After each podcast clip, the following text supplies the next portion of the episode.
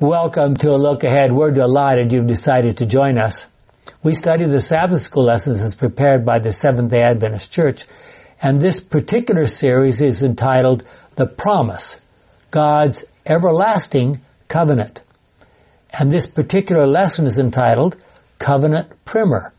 Hmm, that's interesting. This is lesson number two in our series for April 10 of 2021, and as usual, we'd like to begin with a word of prayer.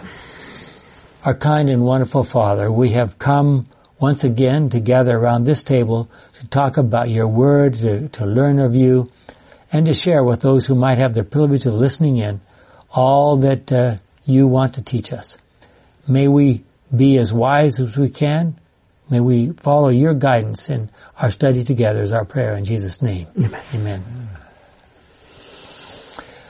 Well, in our lesson we talked about last week, we discussed how the whole plan of God came unglued.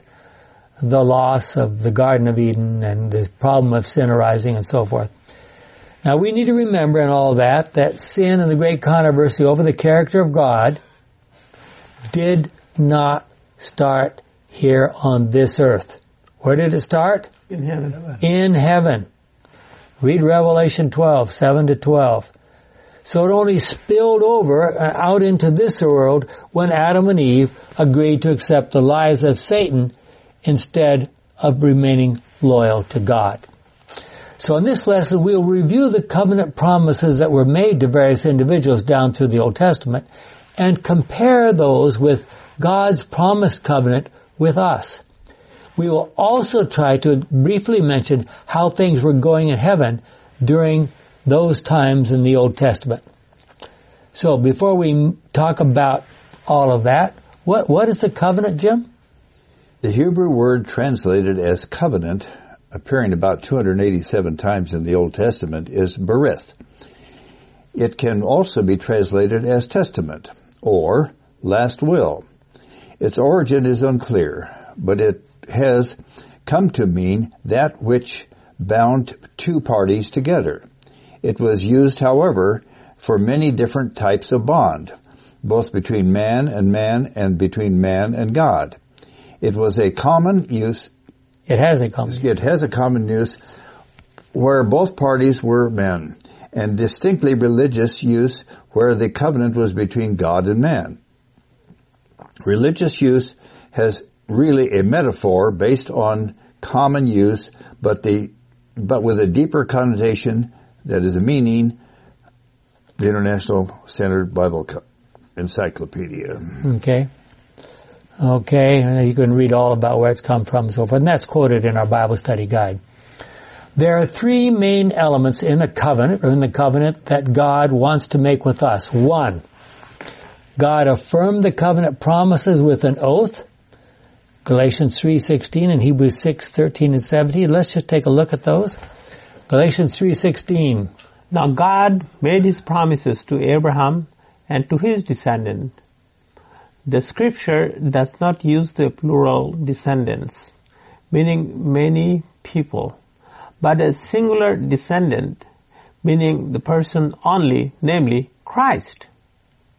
Okay, go Hebrews 6, 13 and 17. When God made his promise to Abraham, he made a vow to do what he had promised. Since there was no other greater than himself, he used his own name when he made his vow. To those who were to receive what he promised, God wanted to make it very clear that he would never change his promise. His purposes. So he added his vow to the promise. Good News Bible. Okay, two. The covenant obligation was obedience to God's will as expressed in the Ten Commandments. Deuteronomy 4.13. Deuteronomy 4.13. Moses said to the people, he told you what you must do to keep the covenant he made with you. You must obey the Ten Commandments which he wrote on two stone tablets. And that's from the Good News Bible. And three then, the means by which God's covenant obligation is ultimately fulfilled is through Christ and the plan of salvation. Isaiah 42, 1 and 6. The Lord says, Here is my servant whom I strengthen, the one I have chosen with whom I am pleased. I have filled him with my spirit, and he will bring justice to every nation.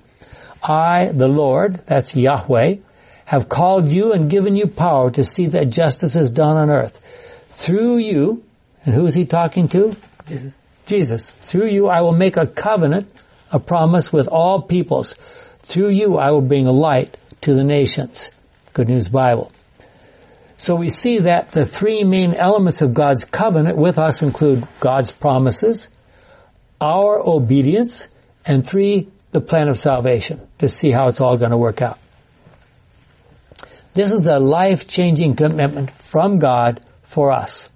In what way was it a life-changing commitment for God? Genesis 6, 17. I want, I want you to answer the question before you read the answer.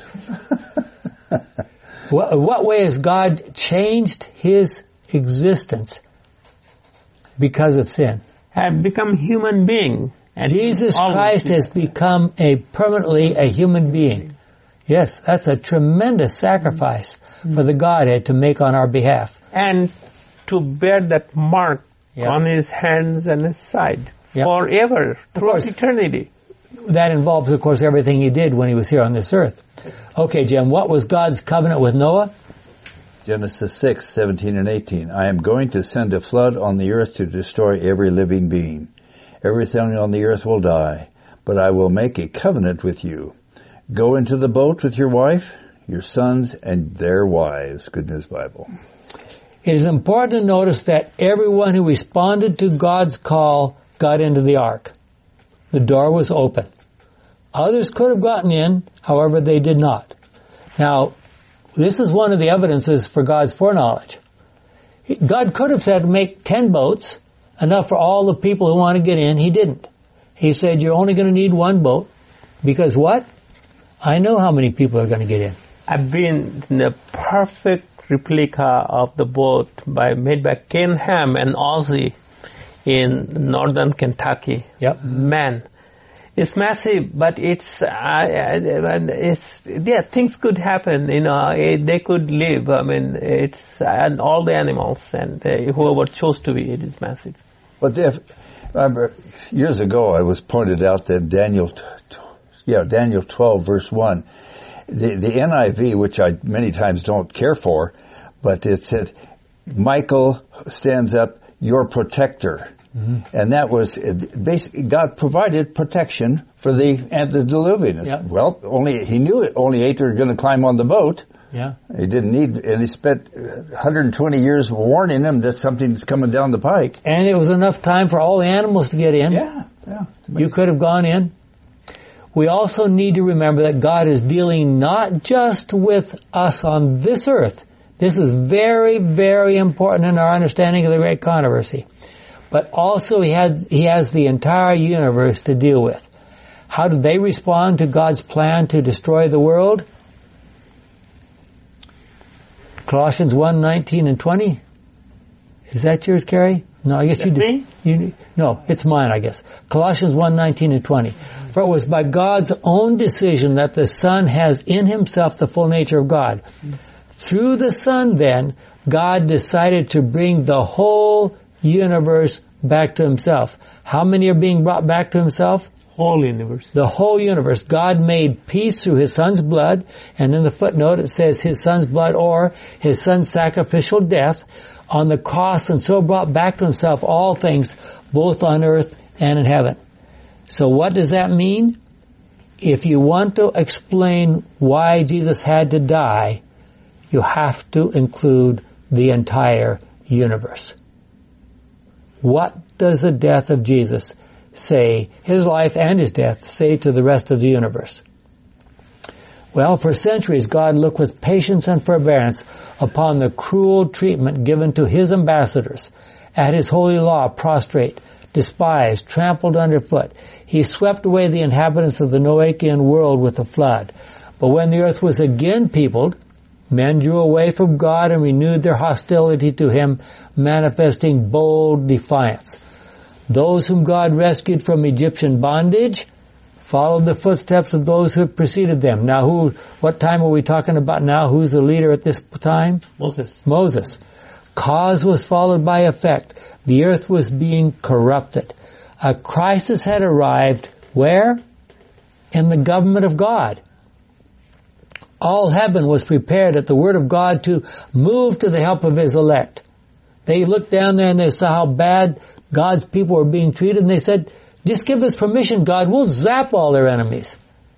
One word from him and the bolts of heaven would have fallen upon the earth, filling it with fire and flame. God had but to speak and there would have been thunderings and lightnings and earthquakes and destruction. Where do we read about thunderings and lightnings and earthquakes and destruction in the Bible? The final restoration? Well, the, Revelation. the book of Revelation. Several times. The heavenly intelligences were prepared for a fearful manifestation of Almighty God. So the angels around God's throne thought he would do what? He had drowned the world in a flood once. What he thought was going to happen next? Do it again. The exercise of justice as they saw it was expected. The angels looked for God to punish the inhabitants of the earth. We're not talking about the evil angels. We're talking about the good angels standing around God's throne. They said, God, look at all that evil. What are you going to do? That's an example of why they still had lessons to learn, isn't it? Yep. The heavenly universe was amazed at God's patience and love to save fallen humanity. The Son of God took humanity upon himself. Revelation, uh, I'm sorry, Ellen White Review and Herald, July 17, 1900, paragraph 4 to 7. So imagine you're talking about the biggest war of all time, the, the great controversy, the cosmic conflict, and you're going to win it by sending what? Is Help, only uh, begotten. A helpless baby boy. Yes. Just, I mean, if you think about that, it just blows my mind. Well, look at this diary entry by Ellen White made in January 10, 1890 in Battle Creek, Michigan, and, and you'll recognize that that came shortly after what? 1898, 1888. 1888, the big general conference that just caused such a stir in the, in the Adventist church. Jim? For centuries, God bore with the inhabitants of the old world. But as last, at last, guilt reached its limit. He came out of his place to punish the inhabitants of the earth and by a flood cleanse the earth of its iniquity. Notwithstanding this terrible lesson, men had no sooner begun to multiply once more than rebellion and vice became widespread. Satan seemed to take control, seemed to have taken control of the world. The time came that a change must be made or the image of God would be wholly obliterated from the hearts of the beings he had created. Okay, I want to stop there. That's a really important point that is missed by many people. A lot of people look at the flood and, wow, look at what kind, what is God doing? He's just wiping everybody out. I mean, what kind of a God is that? And of course, that's exactly what Satan wants them to think. But what is God saying? He is just about to lose his last contact on planet Earth. He can't let the whole thing, I mean, another generation or two, there wouldn't have been anybody listening to him anymore. So God had to preserve, excuse me, that one little family that was still listening to him. He had to preserve that one little family. That's why the flood was sent. Okay? All heaven watched the movements of God with intense interest. Would he once more manifest his wrath? Would he destroy the world by fire? The angels thought that the time had come to strike the blow of justice, when lo, to their wondering vision was unveiled the plan of salvation. Ellen White, 19, the Ellen White 1988, it's going to be 1888 materials, page 569. Wow. That's amazing. So the, the angels in heaven said, God, what are you waiting for? Finish the job. After the flood was over, notice these words from God. Genesis 9, 8 to 17.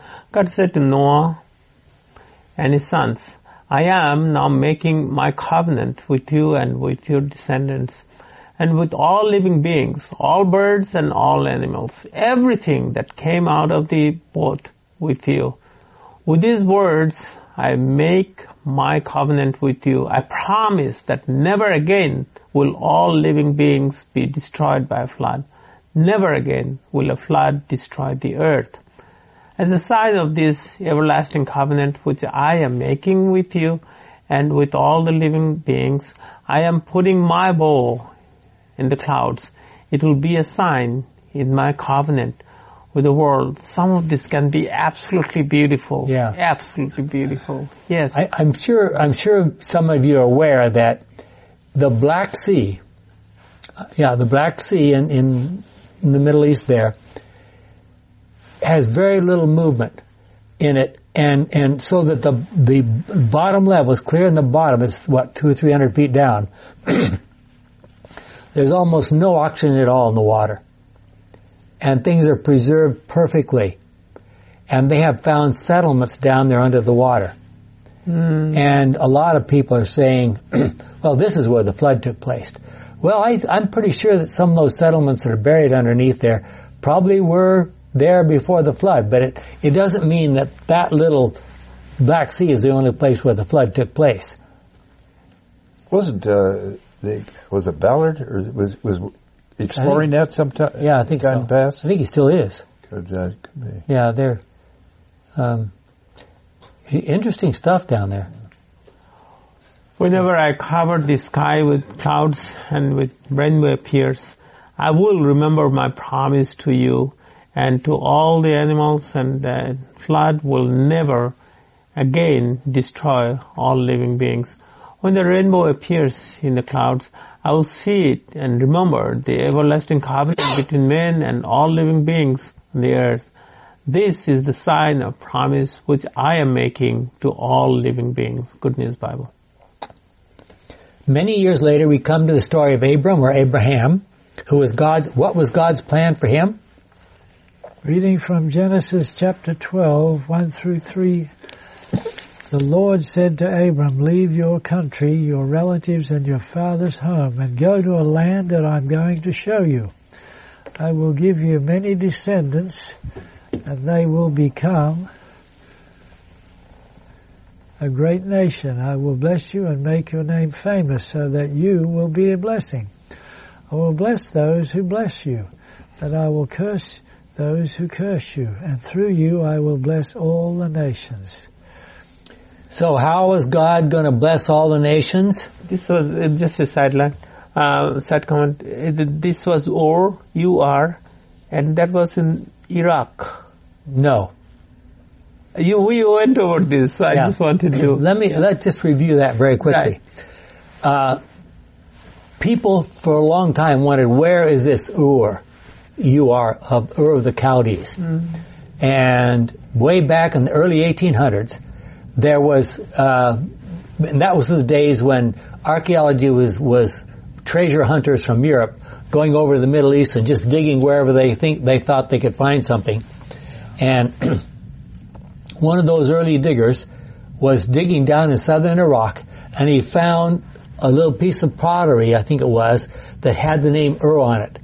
And he said, this is the place. And so people have said that was the place from that day until this.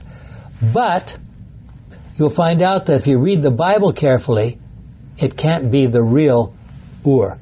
Because, and Ellen White agrees. Ellen White has it correct. She says that Ur is on the other side of the Euphrates, but the Ur that he found was on is on the western side of the Euphrates. More than that, why would someone come from way down here in the south go way up to to um, Haran and then back down to this?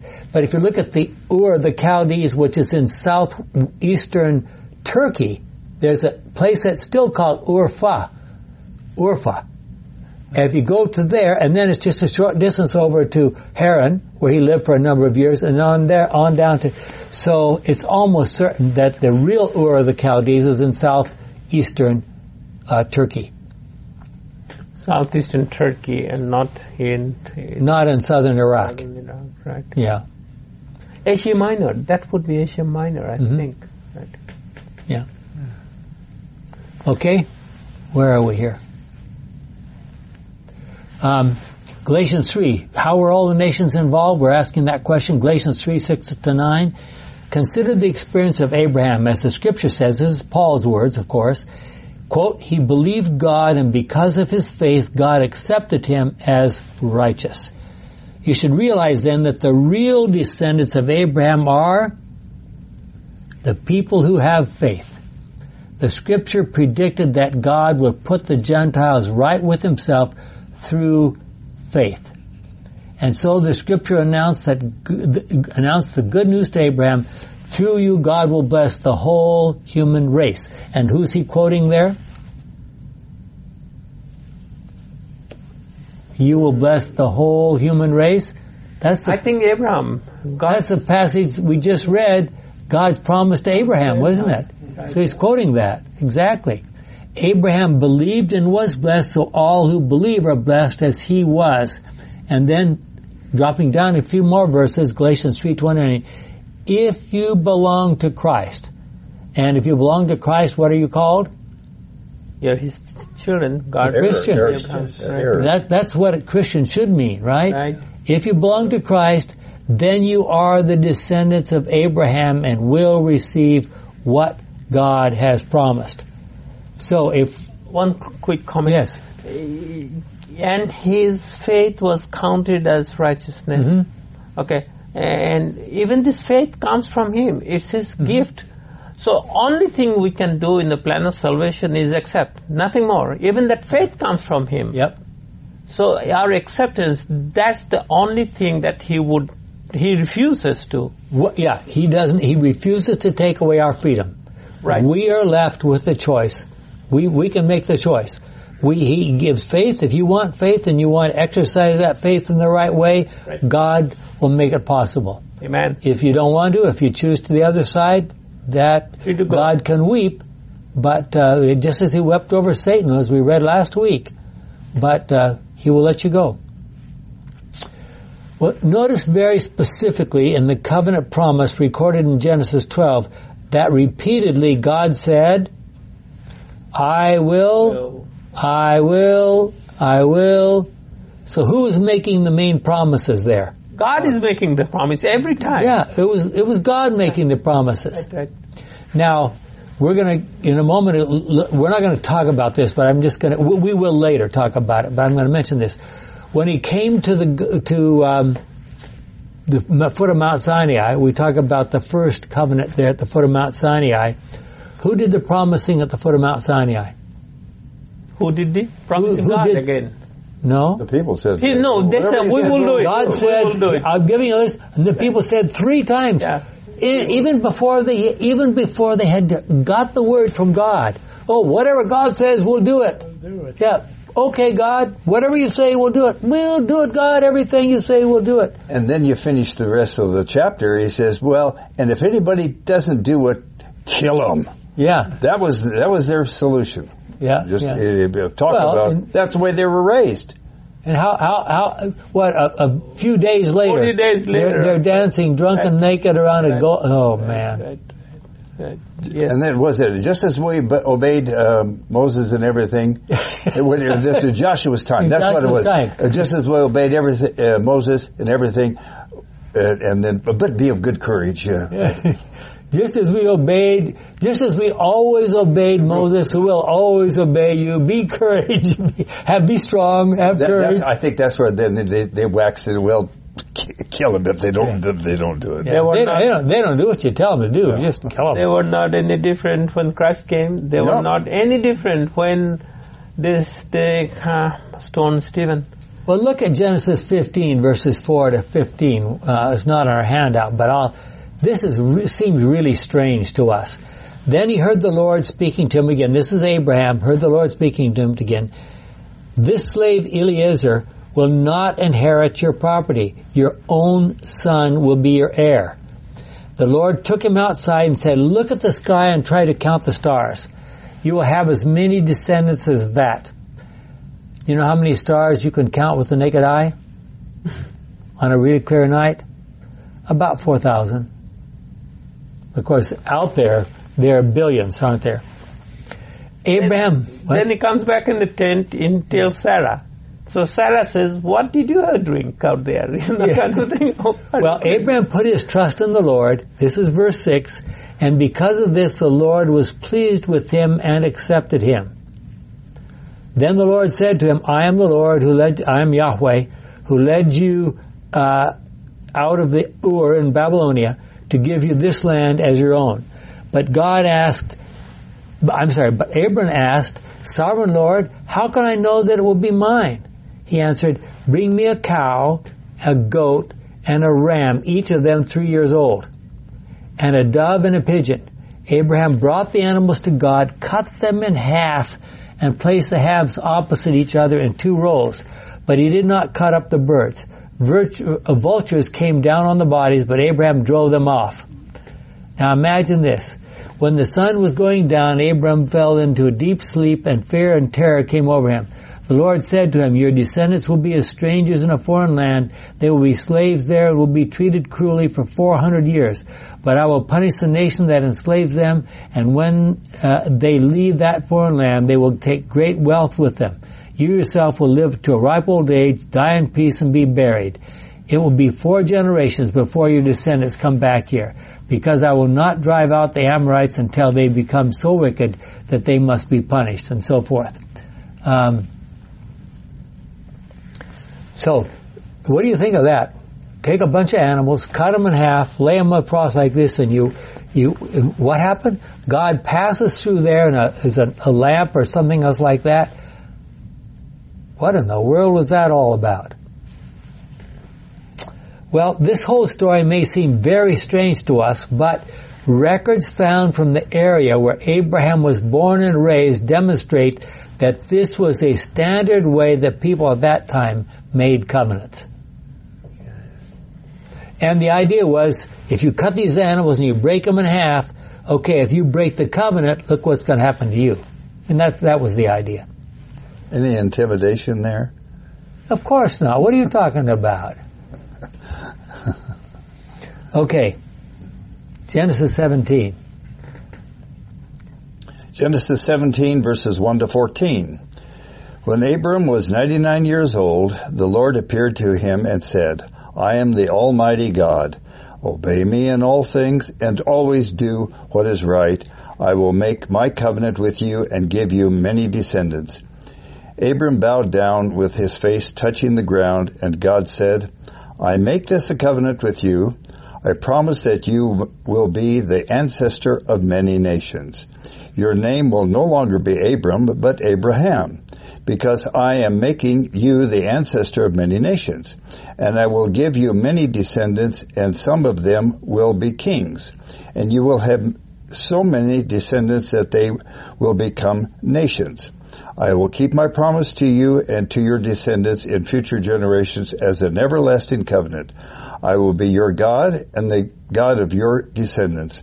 I will give to you and to your descendants this land in which you are now a foreigner. The whole land of Canaan will belong to your descendants forever. Uh, okay. Yeah. And I will be their God. I'm going to interrupt for a second. okay. When um, you ask the Jews today living in Israel, what is their claim to this land and what do they say? That's their, our land. that's their claim. God gave it to us. God gave it to us. Yeah. It's ours. Yep. Go ahead. God said to Abraham, to Abraham, you also must agree to keep the covenant with me, both you and your descendants in future generations. You and your descendants must all agree to circumcise every male among you.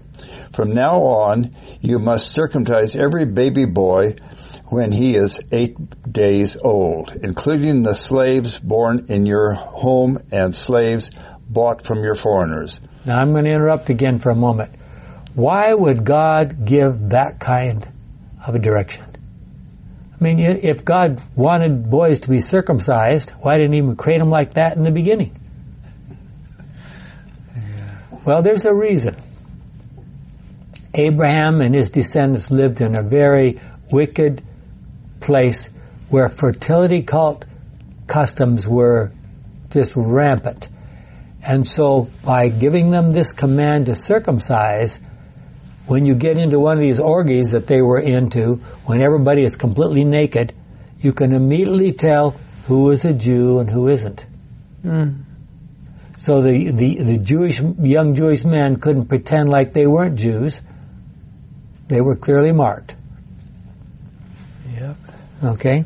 This was to show that there is a covenant between you and me. Each one must be circumcised, and this will be a physical sign to show that my covenant with you is everlasting. Any male who has not been circumcised will no longer be considered one of my people because he has not kept the covenant with me, the Good News Bible. And of course we know that that became a huge issue in New Testament times, didn't it? Mm-hmm. Do you, do you have to circumcise all the Gentiles who choose to become Christians? And Paul went around and around about that, didn't he? Was that I think cir- Paul and was that situation ethics?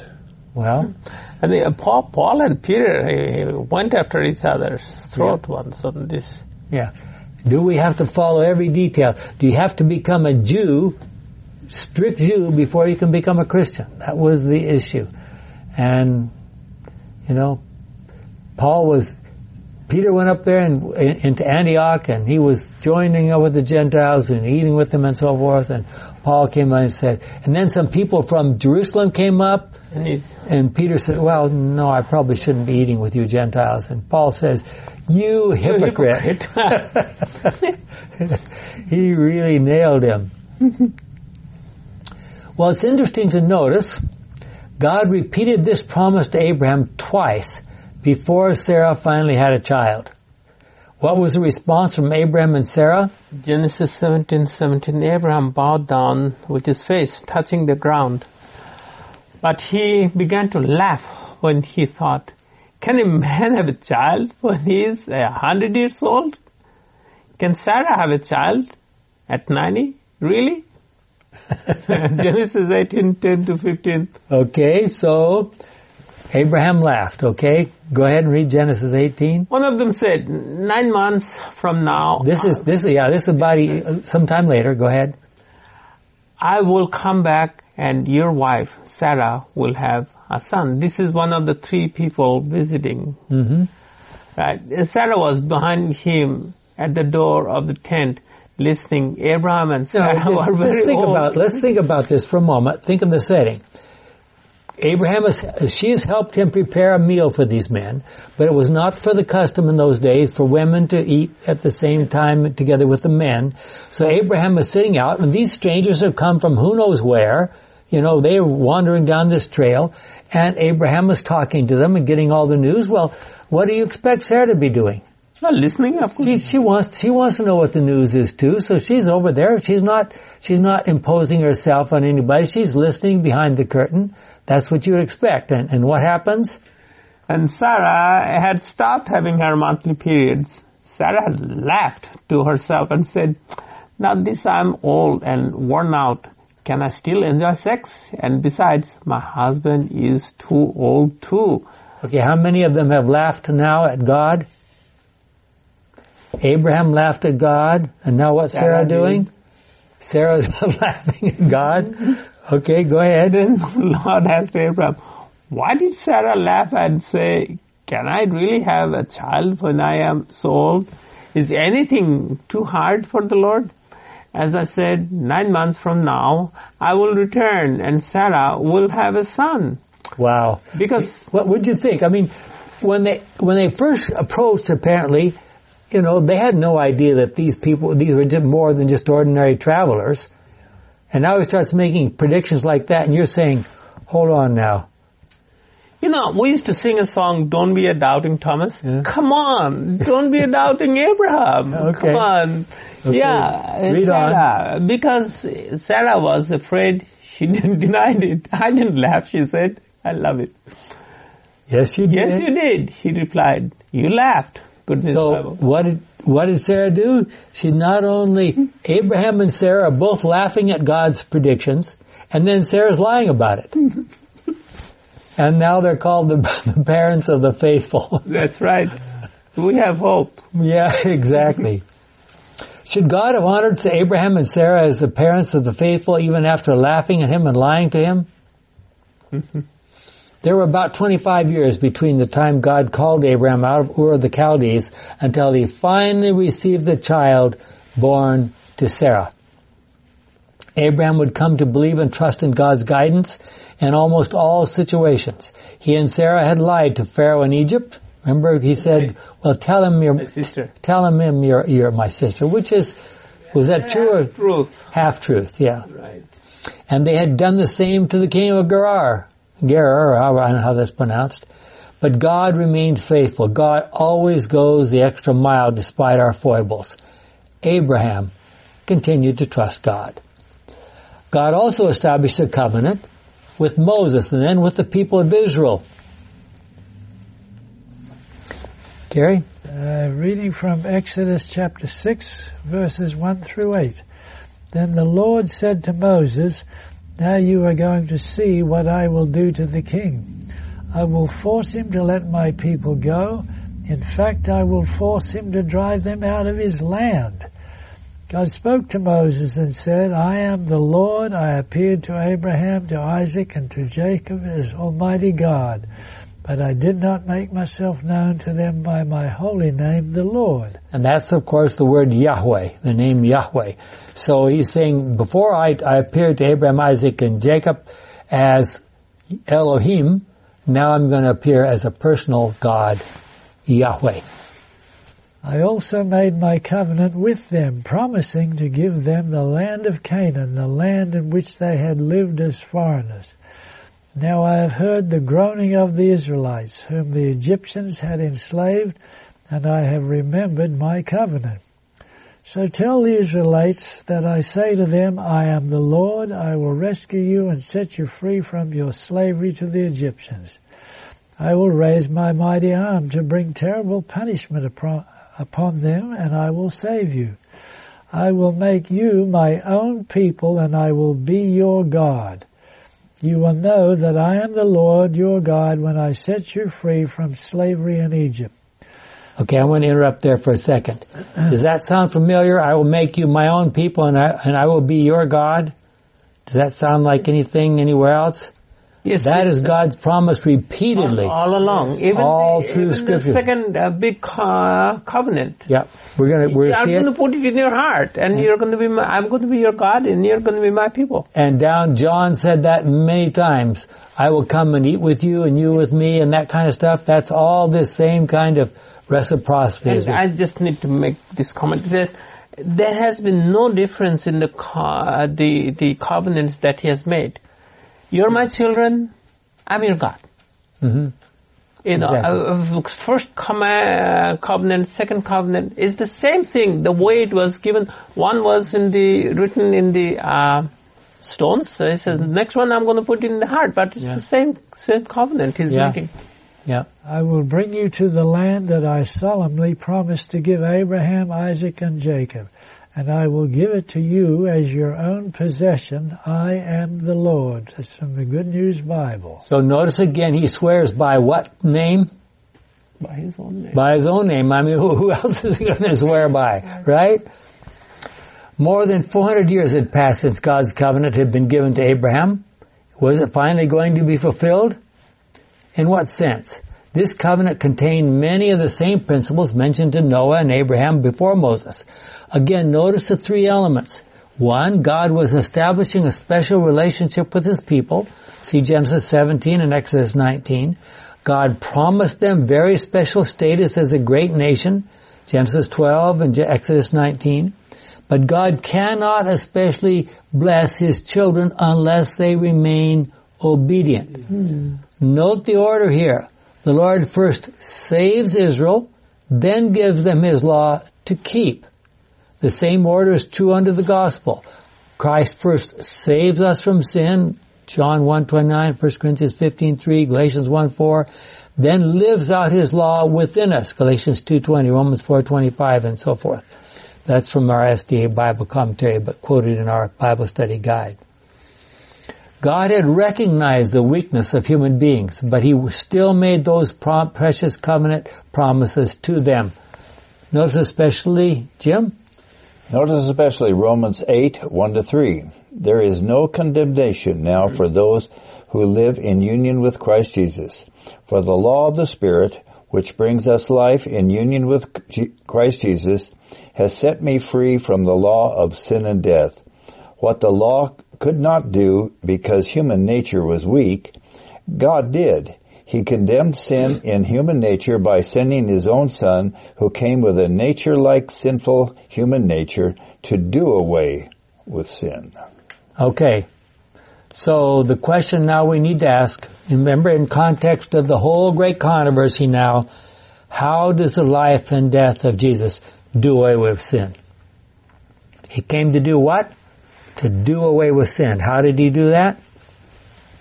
Well, he showed us how to live, but all, it, it comes to mind is, was it Philippians 2, 5? Let this mind be in you yeah. that is with Christ Jesus. In other words, learn from him. Remember, all through the Old Testament, God says, you don't listen. You don't mm-hmm. listen.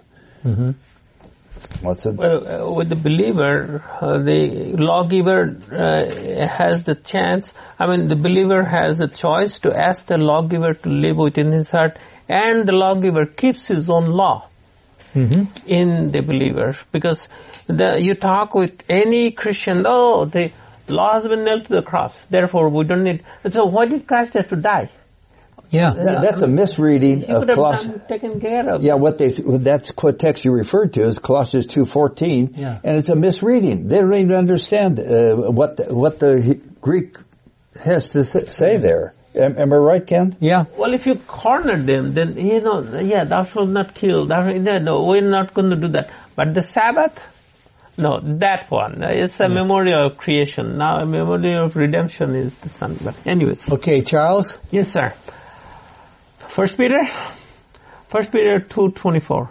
Christ himself carried our sins in his body to the cross so that we might die to sin, haha, die to sin and live for righteousness. It is by his wounds that you have been healed. Now that's a a, vo- a verse that some of us struggle with. What does it mean Christ himself carried our sins in his body to the cross? Now I, I would, I wish that I should go back and look at the Greek very carefully. I wish that it said carried our sin. Uh, not sins. I should look to see whether that's singular or plural. Because Christ died to deal, and we just read it from Romans 3, to deal with sin. It doesn't say Christ died to deal with sins. It says Christ died to deal with sin. So how does he deal with sin? Well, we, he showed us exactly what sin does. He showed us what sin does. And so we can, now we have the, the, the, the covenant, I mean, the, and the demonstrations laid out before us. Um, God is waiting for, you. well, go ahead and finish. We'll, we'll move on here. I guess you read the whole chapter, the whole verse. I'm sorry.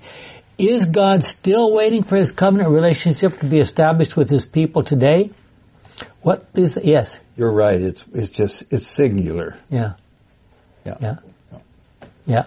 Okay. Gary? Uh, reading from Exodus 6 verse 7. I will make you my own people and I will be your God. You will know that I am the Lord your God when I set you free from slavery in Egypt. And that's okay. Good News Bible. There's those words. You will know that I am the Lord your God. God yeah. yeah. I will make you my own people and I will be your God. Sound familiar? Yeah. And also, he mentions again and again slavery in Egypt, slavery in Egypt. I'm going to be your God. Now in the New Testament time, we're slavery from sins. Yeah. Slavery from Egypt in the Old Testament, New Testament, mm-hmm. slavery from sins. But finally, after Israel had been taken into Babylonian captivity, God spelled out in more detail what his covenant involved. He even called it a new covenant. Jeremiah 31. Beautiful text. I'm going to read this. Beautiful text. The Lord says the time is coming. He doesn't tell us exactly when. We have to figure that out when I will make a new covenant with the people of Israel and with the people of Judah. And of course, we've already read the verses that say, how many are descendants of Abraham? Oh. All those who have faith in God, right? It will not be like the old covenant that I made with their ancestors when I took them by the hand and led them out of Egypt. So what was the big difference between God's original covenant and the one he's making here now versus the one he made at the foot of Mount Sinai? What's the difference? One was written on the stone, the other one is written in the heart. Okay, that's, covenant. that's, that, but that's, there's another, that's one. There's another very important difference. The covenant made at the foot of Sinai, who was doing the promising? Well, is the men. The people were doing the promising. All the other covenants, who was doing the promising? God. God was doing the promising. Now notice this again. It will not be like the old covenant that I made with their ancestors when I took them by the hand and led them out of Egypt. Although I was like a husband to them, they did not keep that covenant, despite all their promises we could add. The new covenant that I will make with the people of Israel will be this. I will put my law within them and write it on their hearts.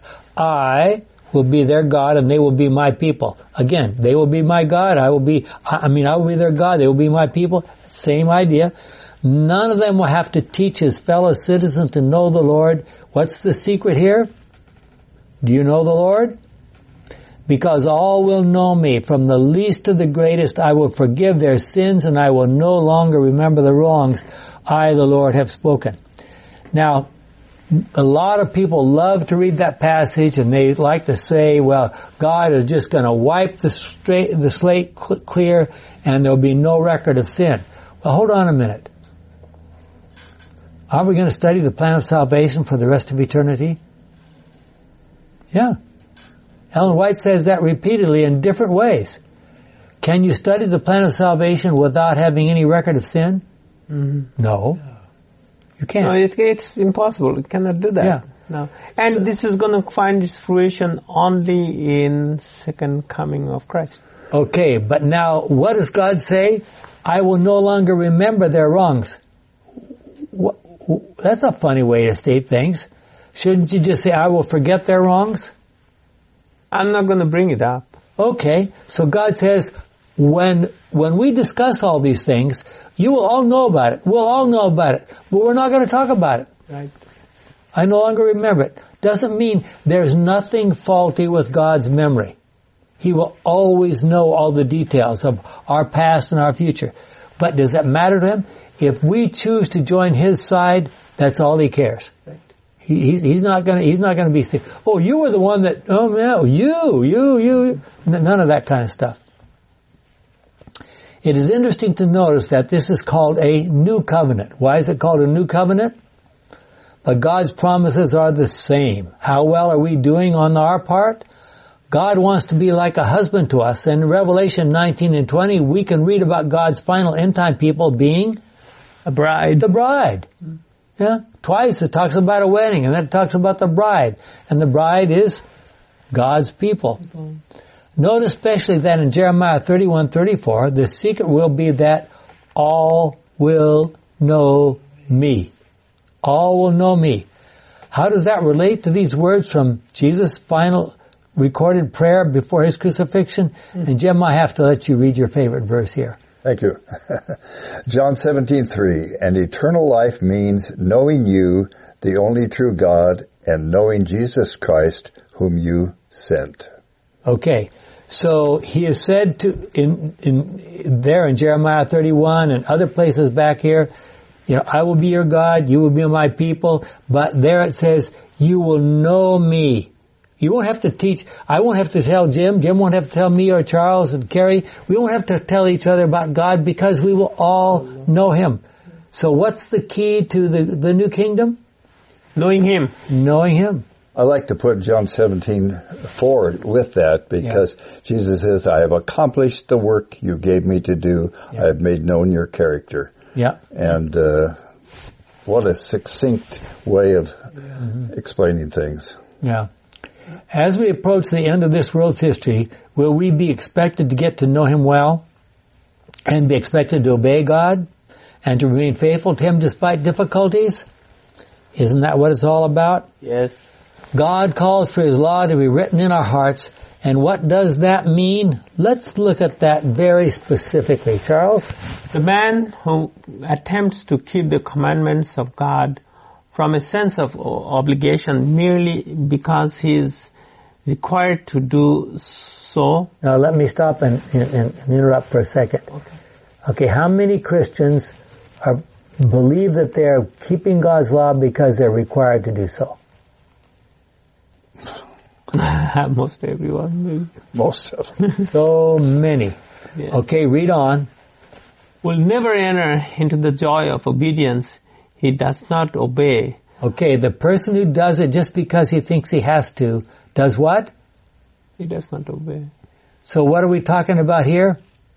We're talking about how God writes His law In in people's hearts. That's what we're talking about.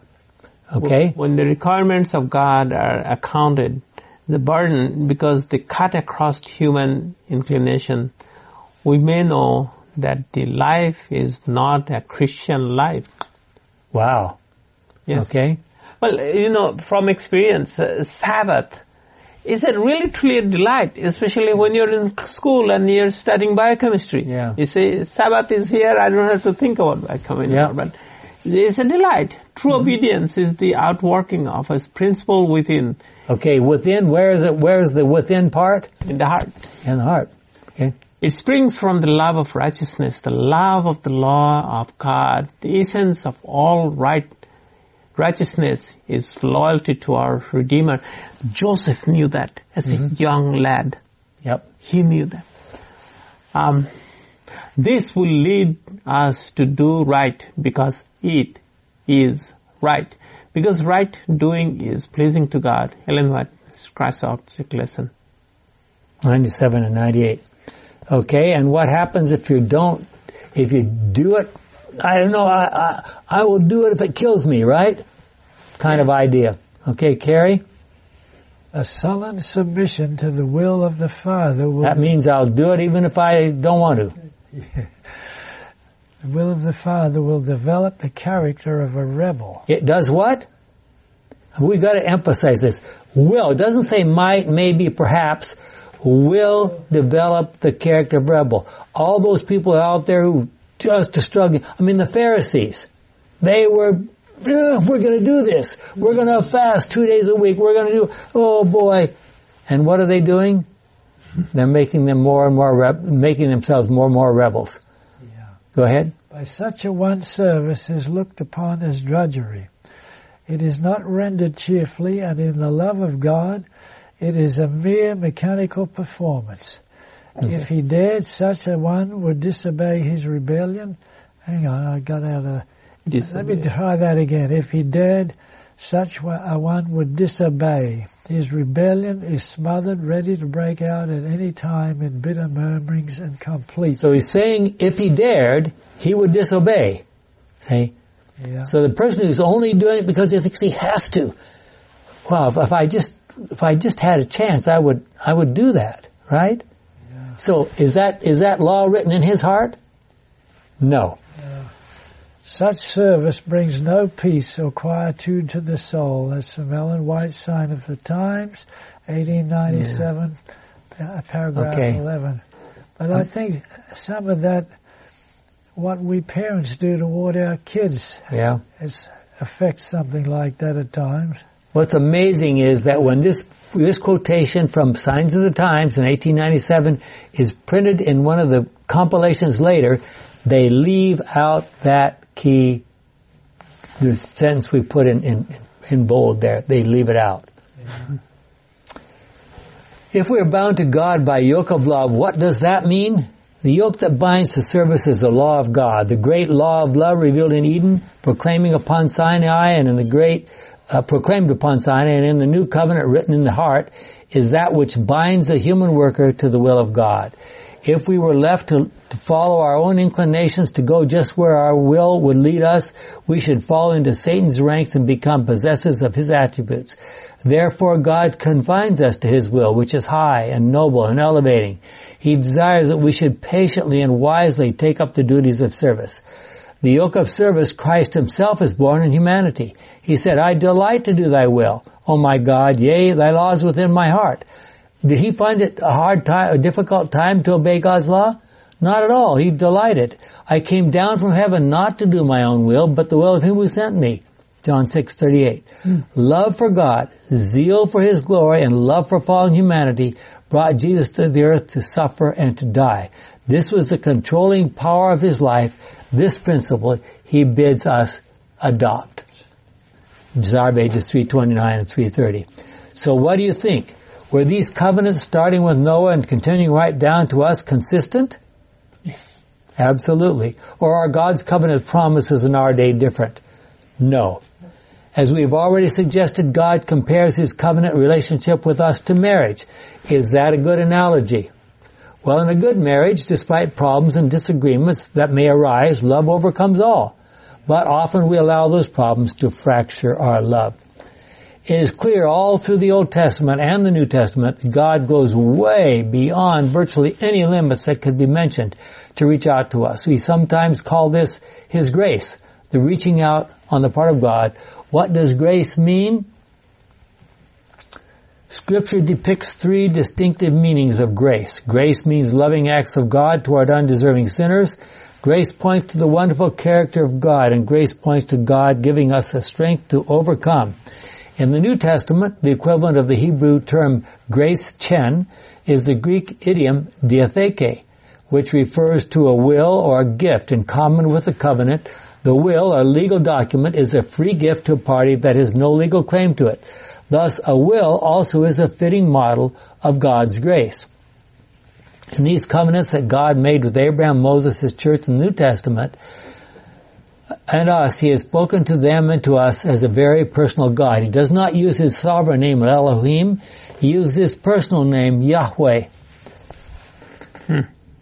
Can we, I guess we got time still to read that. Yahweh is the proper name of the God of Israel. Many recent scholars explain Yahweh as the one bringing into being, the life giver, the giver of existence, a creator, he who opens to pass who brings to pass, performer of his promises, the one who is, the absolute and unchangeable one, the existing ever living as self-consistent and unchangeable, the one ever coming into manifestation as the God of redemption.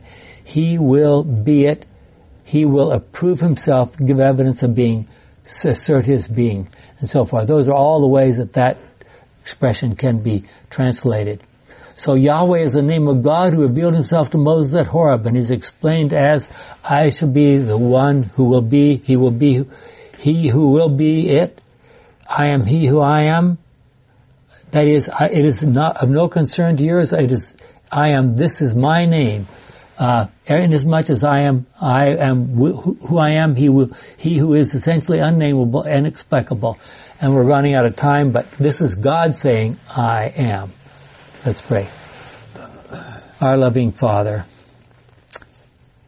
how can we relate to someone who is the giver of all, the one who gives us life every day, every night, the one who is, who is existentially there, who does what is right, who challenges us to join him, the great I am, the Lamb, all those names that we can think of that apply to you.